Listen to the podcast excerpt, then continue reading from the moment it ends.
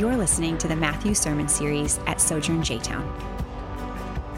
In this series, we're following Jesus as he calls us to take on his yoke so that we might experience true flourishing.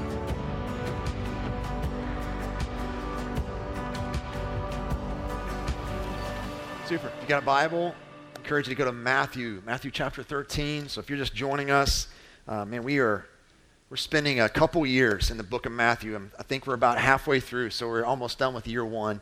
And um, so we're just we're taking some breaks periodically, but we're just kind of I like to use the word marinating in this gospel uh, for for a good little while, and specifically just wanting to put the life of Jesus before us, and. Um, and allowing God to work in our lives to where we see Him as one who is beautiful and brilliant and worthy of our worship and allegiance.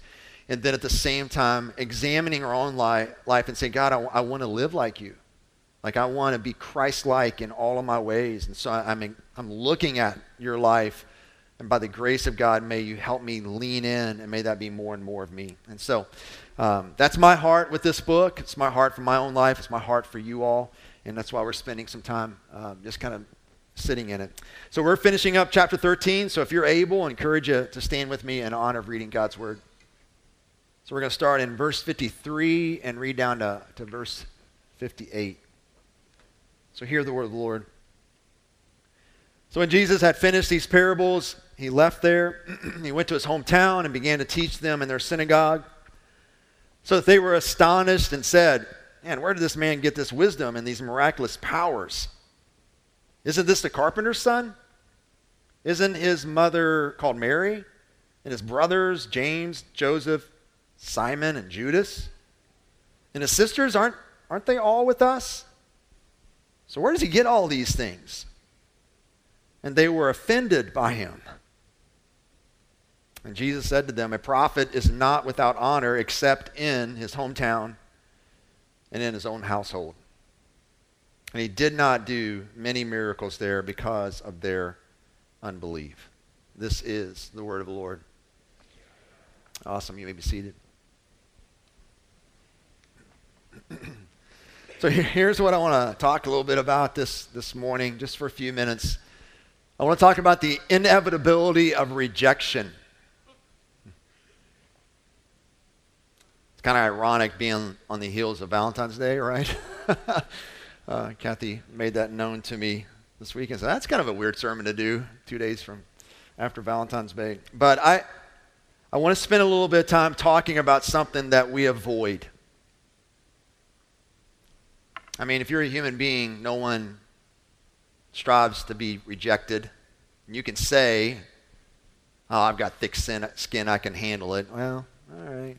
Maybe you do. Maybe God's given you a capacity to kind of handle rejection, but um, I would still say it, it really hurts. And most of us in this room, when I say rejection, probably can bring up a face, a name, a person in our life where we experience rejection. It was really hurtful. Because usually there's a kind of an emotion tied to that. And whenever you feel that, you're going, okay, I don't want to ever feel that again, so I'm going to avoid that at all cost. But then you enter into relationship with Jesus, and if you're if you're going to be a disciple of Jesus, a follower of Christ, if you're going to live your life, life as Jesus lived his own life while he was on earth, then here's what you have the inevitability of rejection. And so here's, here's all I'm trying to do this morning. And um, I realize, man, just like I said in the giving time, there's, there's some of you that are here that are, wouldn't call yourself Christians. And once again, I'm really thankful you're here. And, um, and I know this may not be a really good PR to give your life to Jesus, right? Um, but at the same time, there is a cost. There is. I mean, it's worth the cost. We went through some parables last week. The kingdom of heaven is like a treasure someone finds in a, in a field. It's amazing. Kingdom of heaven's like this great pearl. I mean, there's, I mean, it's worth it, but there, but there is a cost. And so you, so if you're, if you're not a Christian, you just get an opportunity to kind of see like part of what the cost is. Uh, but if you're a follower of Christ, then I'm hoping to help you um, see a couple things. I just want to work through the passage here and then land on a couple things. One, I want to just kind of remind us something that we know of rejection. I just want to kind of remind us again of this. I think it's very important. And I think this reminder helps us um, better understand how we're going to respond to rejection. So I'm not giving this full blown, exa- exhaustive understanding of how to respond to rejection. I'm just kind of rooting a lot of this in the passage we just read. So, just a reminder of what we need to hear about rejection and then how that informs our response to rejection. So, let's look back at this passage starting in uh, verse 53. Look, look what Matthew says here. So, when Jesus had finished these parables, he left there. And so, that's good and important for us to see. This is a transition that Matthew's doing in the gospel here. So we just got done looking at uh, the third of five big, I said five, five, right? Uh, big blocks of teaching that Matthew has so arranged his works in. And so, been, been with us, chapter 13 is seven parables, and they all have kind of a theme about the kingdom of heaven. And so, what we see here in verse 53 is, is actually Matthew picking up the narrative that he stopped in chapter 12, where in that narrative you see this increasing opposition toward Jesus, and now starting here and into chapter 14, he'll kind of continue this narrative flow until we have another block of teaching. And so that's a transition that we see Matthew doing here in verse 53. And then we read this in verse 54. Jesus went to his hometown, which at this time was Nazareth. Uh, Nazareth was a really small town, had probably 16 to 2,000 people in it. And so uh, Jesus would have been known by most people, would have um, saw him grow up, spent three decades with him. You know, he's probably around 33 or so at this time. So spent 30 years in his hometown. Anybody grew up in a small town? Super. So you know, you know what Jesus is feeling, right? I don't know about you guys. Anytime I go back to my hometown, I, or even when I encounter someone that knew me when I was young, you kind of find yourself going back into that, that young age. You know what I'm saying? Uh, my former pastor, Tony Rose, was here uh, last week during the 11 o'clock, and every time I'm like around him or stuff, I kind of feel like I'm 25 again. It's because that's when I first met him. I'm like, I'm 25 years old. I have a clue what I'm talking about. You know, I'm such an idiot. And but I'm, I'm like, I leave from that conversation going, I'm 50. And I still don't know what I'm talking about, but I'm 50, right?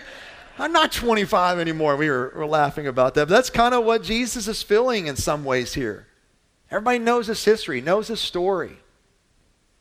He goes on and says, He went to his hometown, he began to teach them in their synagogues, so that they were astonished and said, Where did this man get this wisdom and these miraculous powers? So he goes in his hometown, he does kind of his custom, he goes into a synagogue, he begins to teach them and not only is he teaching them, but obviously he's performing some kind of miracles through healing or whatever it is. He doesn't give us any details there. But as they're watching this, what does it say? Uh, this group, the hometown folks, what are they? They're, they're astonished. Some translations say they're amazed, they're excited. And actually, uh, kind of what's also in here is there's admiration toward Jesus. And so they're, they're hearing um, him speak in such ways that they never heard before. Man, they've never seen wisdom like this. You know, or they're watching him do these miracles that they've never seen performed before in their hometown. They're astonished, they're amazed. There's an admiration toward him. But it's interesting, and hopefully you saw this as we read through this.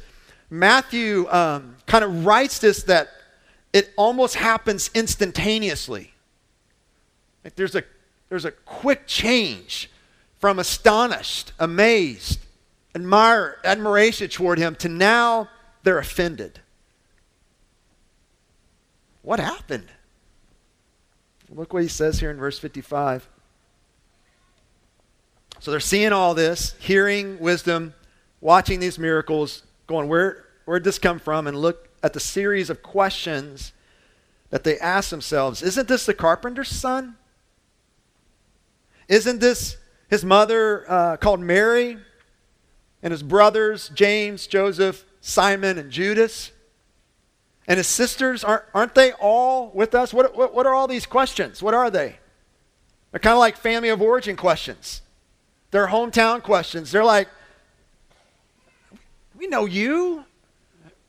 you're not anything special, right? You, we grew up together. We played kickball together and tagged together. You cried, you know, when I accidentally punched you in the face, or what are you saying? Like they, they, they all grew up together. So where does he get, as he continues on here in verse 56, where does he get all these things? And then all of a sudden, look at the switch. They go from astonished to now they're what? What does it say there? They're offended. That word offended means they, they refuse to believe in him, or not, even another way of looking at that, they refuse to take him seriously. So, why? What, what's the big change? What happened here? How do they instantaneously almost go from being astonished to now they're offended? Well, Jesus is too human. They know where Jesus is from. Jesus is too much like them. I mean, they, they know he didn't go off and get some kind of higher education to be able to have the ability to speak the way he's speaking. He's a carpenter's son. I mean, that's what they did in that time. They, they just, your dad was a carpenter, then that's what you're going to be. You're not going off to school. You're not going to go get some kind of education. They knew that of Jesus. They spent three decades with him. I mean, there's no, you know, noble birth with Jesus. It's pretty scandalous, right? Remember? They don't forget it. She mysteriously got pregnant by the Holy Spirit, right? yeah, right on. You, you know what I'm saying? There's no noble birth here. There's no impressive pedigree for Jesus. In fact, as we know also, he grew up quite poor. In our day, it'd be like growing up with food stamps. And how humbling and difficult sometimes that is to pay for groceries. Right? You follow me? That's what Jesus grew up like. And so they, the, the people knew all about that, about Jesus, and they're observing this wisdom that, oh, wow, I don't know how you got that, and this miraculous power. And so they're not doubting the reality of both of those, but what's causing them to now be offended by Jesus is they know where he came from. He's way too human for them. As one scholar puts it, he says this Jesus seems at first to be special, perhaps even messianic. But people with fathers like the carpenter, right? Mothers like Mary, and brothers and sisters like the people they know cannot be messiahs. He is too much like them to be the transcendent one. They just could not get beyond the humanness of Jesus. This is not kind of my point today. It's almost like a little side note. Sometimes I wonder if it's still a problem even for us today. Maybe, um, maybe that's your problem with the church. Maybe the reason why um, you, you find yourself kind of like staying on sort of the, the sidelines of church. It's like, yeah. It's messy, isn't it? It really is. Church is full of hypocrites. I'll say this this church is full of hypocrites. I'm a hypocrite. I'm not trying to excuse anything. I'm not trying to dismiss sin or downplay sin. I'm just trying to help us understand that the reason why the church is full of hypocrites is because it's full of human beings. And sometimes the humanness of church makes us want to kind of take this approach toward it.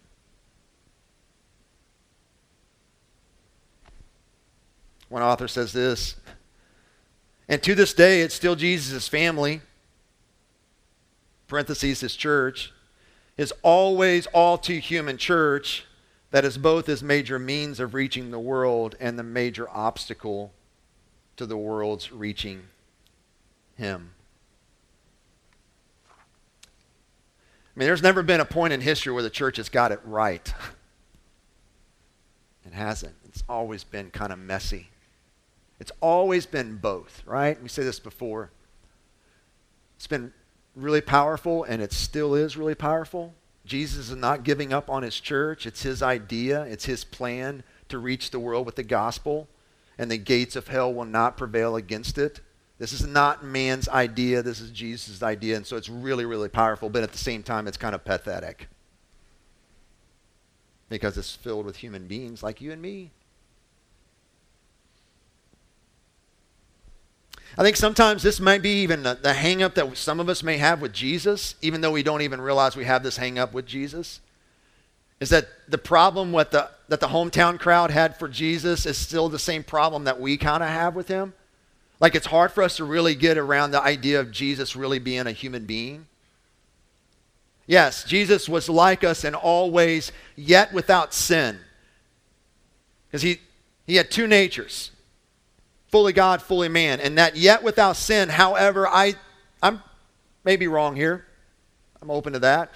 But I think sometimes that yet without sin has a way of clouding and distorting a little bit of the humanness of Jesus, that he was a human being. And so, like, I mean, uh, one, several examples. One I would say is like sometimes we can read this passage of scripture and the hometown and his household rejected him. We kind of have a, this mindset that Jesus was like, who gives a rip? Idiots. You know, it doesn't bother me. I'm steel. You know, just bounces off of me. You know what I'm saying? Like, just brush the dust off my feet. I'm out of here. You know, I, I, I think we have this mindset. It didn't bother him. Man, who gives a rip? No, I, I think you're downplaying the humanity of Jesus. Look, I know we've got people in this room who have been rejected by their moms and dads because of their belief in Jesus and their love for Jesus. And that's hurtful. That's really painful. so we're, we're, we're dismissing the humanity of Jesus if we're not willing to kind of step in and say, you know what? Jesus knows exactly how I feel right now.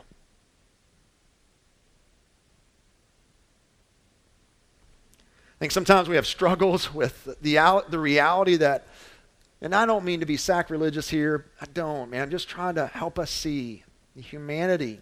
Like, let's kind of really see this. Like, he went through puberty. And that horrible stage of life. Amen. Some of you are here and you're going through it. I feel so bad. Man, I there's, there's light at the end of the tunnel, I promise. And if you're parents in this room and you've got kids going through puberty, oh my gosh, it's just exhausting so much is going on in them, right? But Jesus went through the same thing. Jesus passed gas, he flatulated, he farted, whatever you want to say here, he did. I think sometimes we think he didn't or it smelt great if he did do it, right?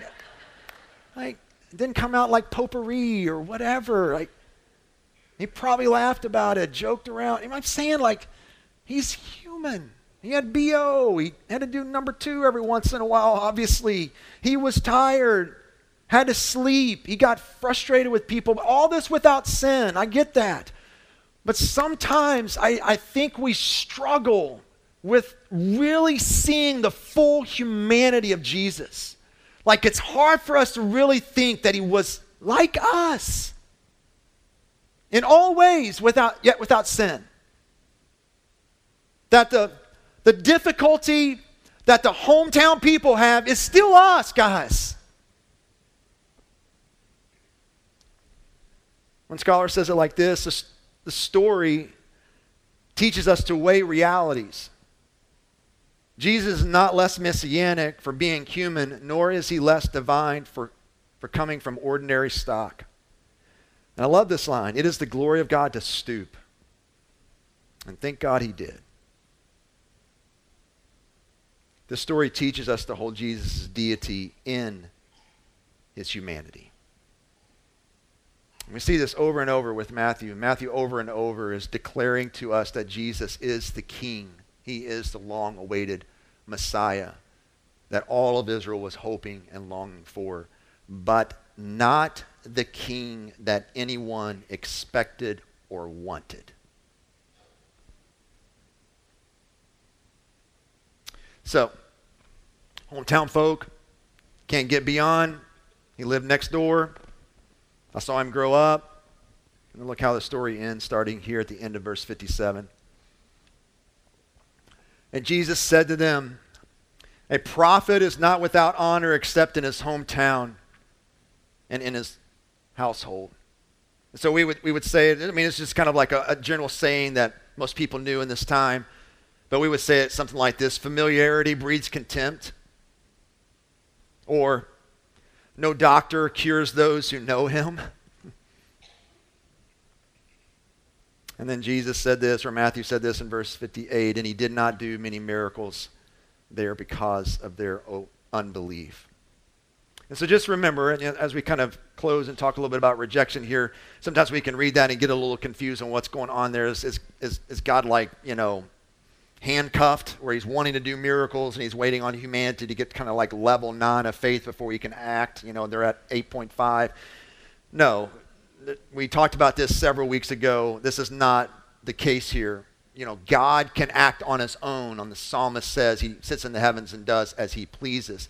And we know not only in the Bible, but even through life experiences where God shows up in really powerful ways in spite of our lack of faith, or sometimes when there's no faith at all.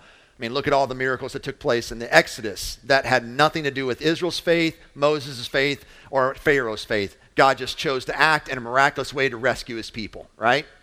And we saw that all in Matthew chapter 8 and 9 when we looked at all the different levels of faith, but God still, Jesus still acted in spite of or because of faith there. And so all I'm just saying here is when it says that he did not do many miracles there because of their unbelief, remember faith is a posture of openness. Remember that? And so they're not open. They can't get over his family of origin. They can't get over where he comes from. They're closed. And so Jesus is not going to force himself upon them. Instead, he chooses not to do many miracles there. He did some, but he didn't do many. So, in his hometown, in his own household, he was rejected said, No, we don't want you. And so, if you're going to be a follower of Jesus Christ, if you're going to be a disciple, if you're going to live your life as Jesus lived his life, then Jesus is really, really clear that what he experienced on this earth is what you are going to experience on this earth. I mean, he said it over and over. He said it specifically in the Gospel of John. In this world, you will have what? What did he say? Say it out loud. You can speak out loud. Nobody's going to come and take you out. All right? Say it. You're going to have what? Many troubles. Many troubles. Doesn't say we're going to have peace. Doesn't say we're going to have people that kind of finally get us. Doesn't say we're going to have people that share our values. They're going to adhere to what we believe and embrace what we say. That doesn't say, man, we're going to finally, you know, someone's going to look at you and go, yes, you're so awesome, amazing. Thank you for sharing the gospel with me. You know, thank you. I'm like, no, there's going to be a ton of trouble in this world. In fact, he goes and makes it really, really clear to us you will be hated. Man, that's hard to hear. You will be hated because of me. For a guy like me who likes it when people like him, right? Like, I like it when people like me.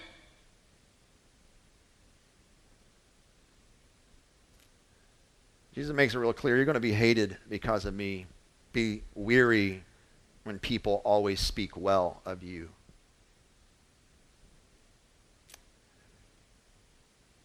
It's the inevitability of rejection. So, with that in mind, um, here's what we need to know about rejection. Like, this is a no brainer, but I think sometimes we forget this and it kind of causes disorientation with us when we do feel rejection. And that is this like, it's an expectation you need to expect to be rejected. We should not be surprised by this. I mean, I know it's not great news. I know we don't want to hear it or live it, but you need to expect that you will be rejected.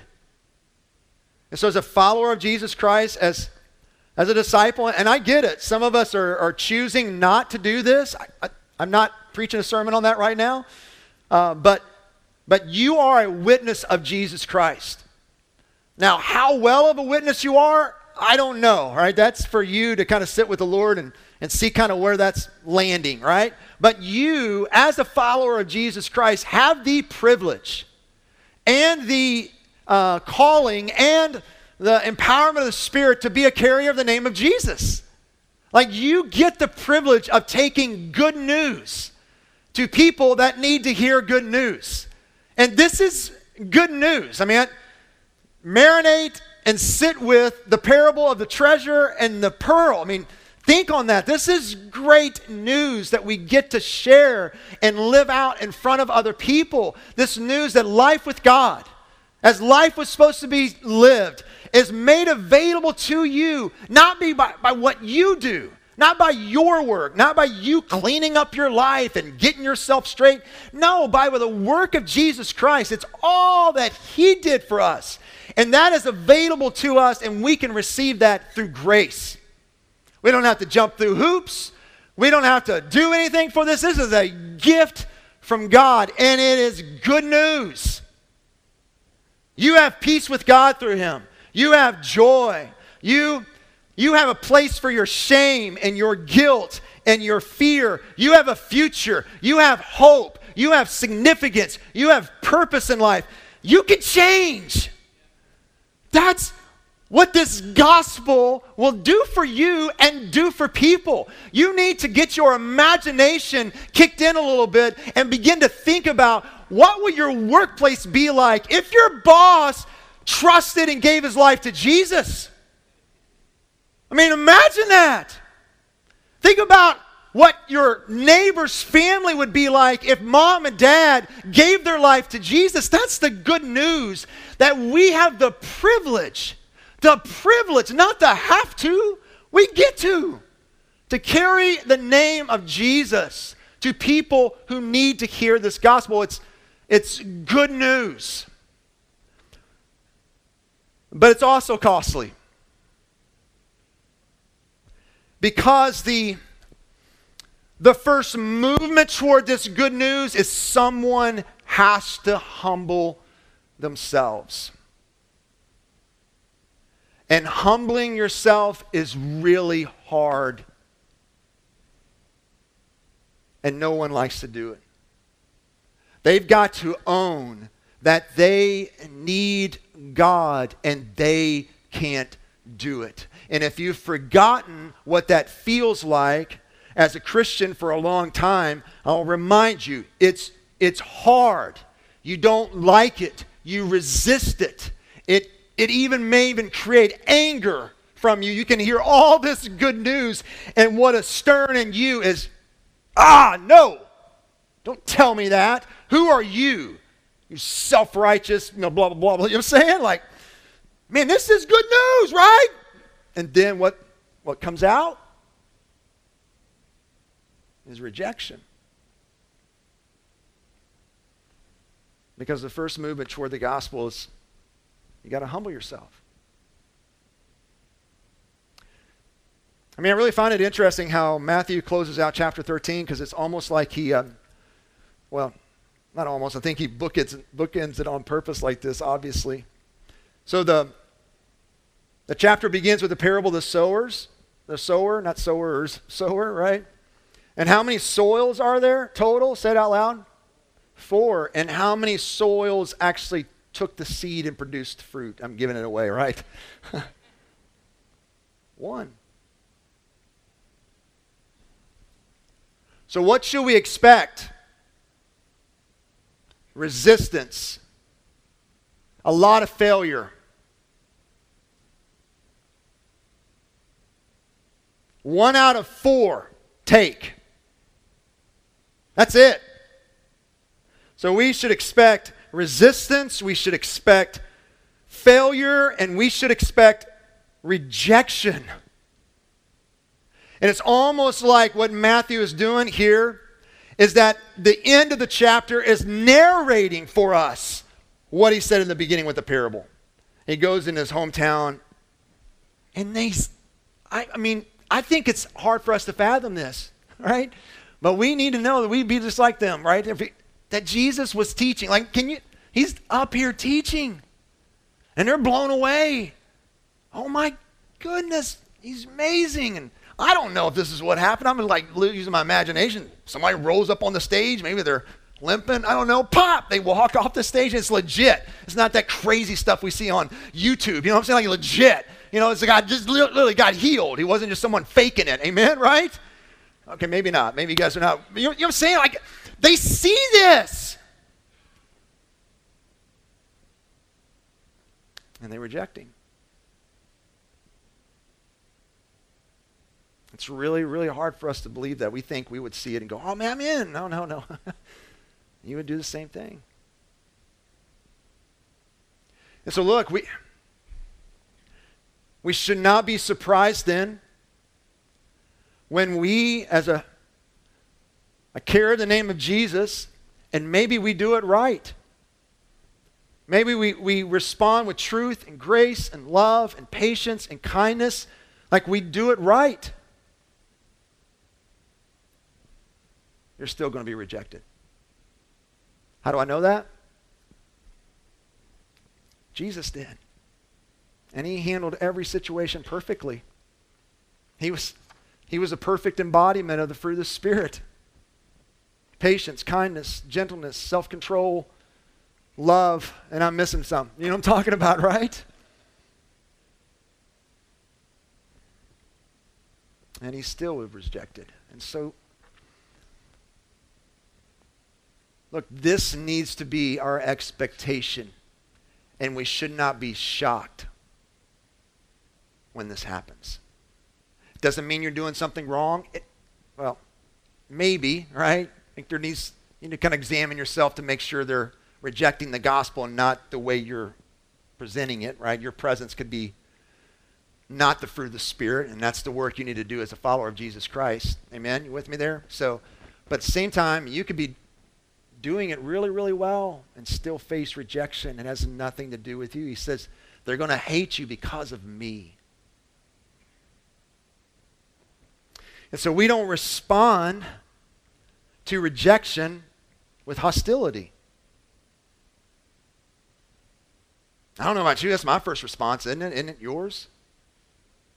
You reject me? Okay. Right?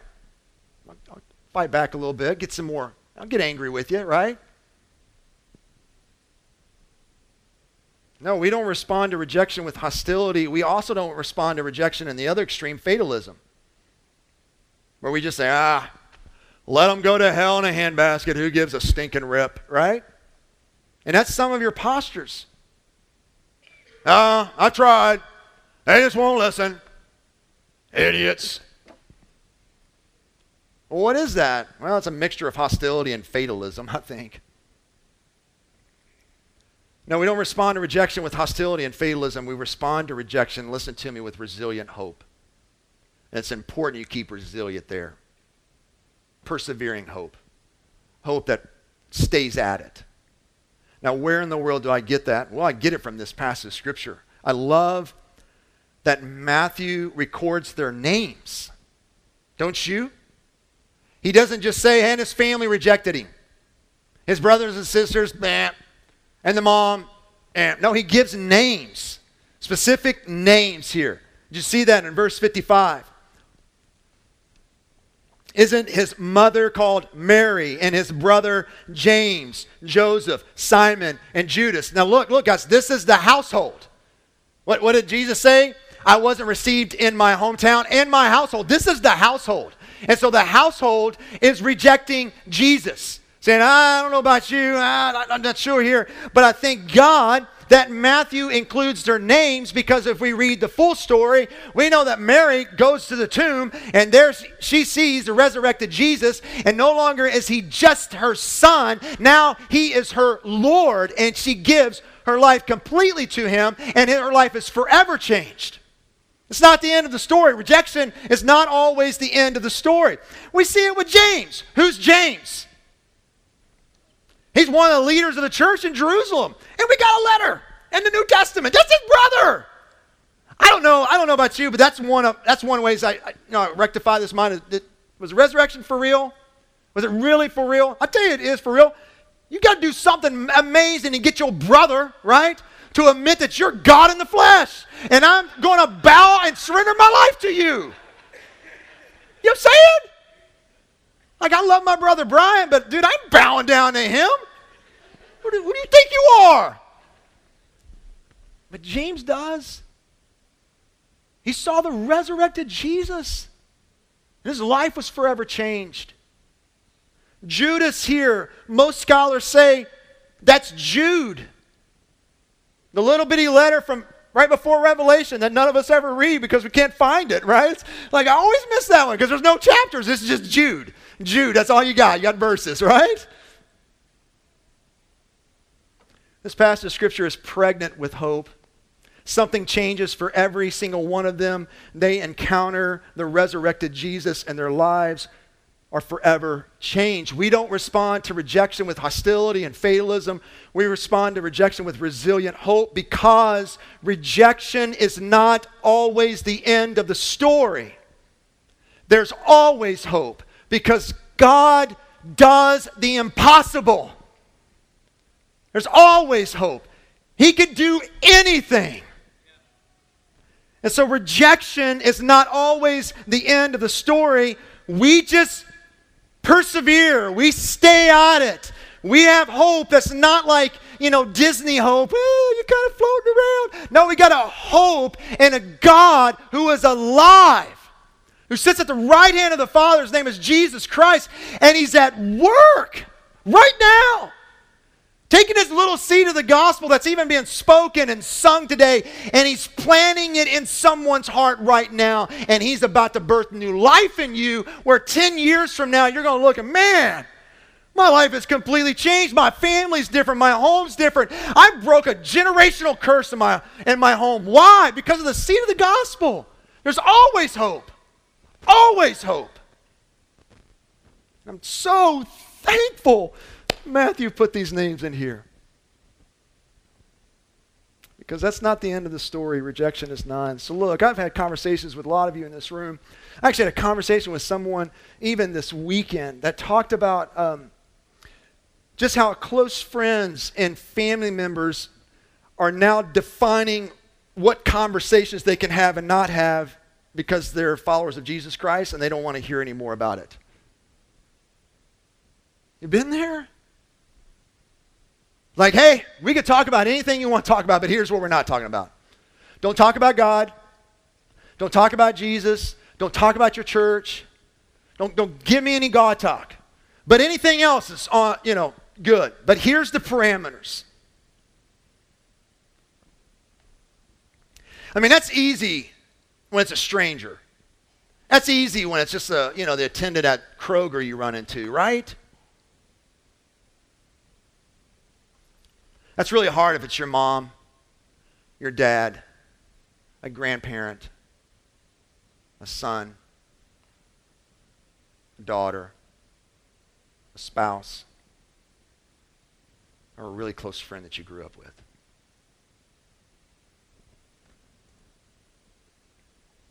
I mean, you can respond and say, well, I don't give a rip. We're just going to keep talking about it. This has to be heard. I mean, you can. I, I don't know. I don't know if that works. It's like, but you can pray. And that's not a cop out, guys. It's not. You can wait patiently. You can be present with them. You can love them. And you can speak truth when there's opportunity to do so and as the Spirit leads you. Why? Why do we do this? Because there's always hope. Rejection is not always the end of the story.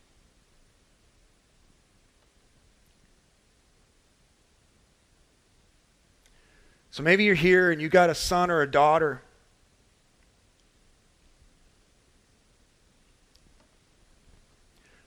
Whose heart breaks, right? Your heart, right? Breaks because of their rejection. And it seems hopeless.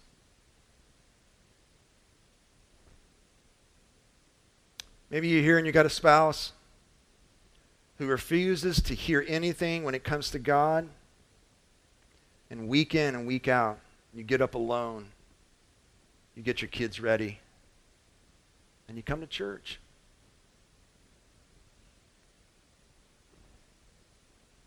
It's really hard. Sometimes really hurtful. Maybe you're here and you've got a close friend who, once they found out you're a Christian, is just different.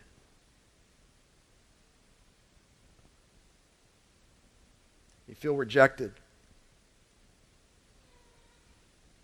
And it hurts.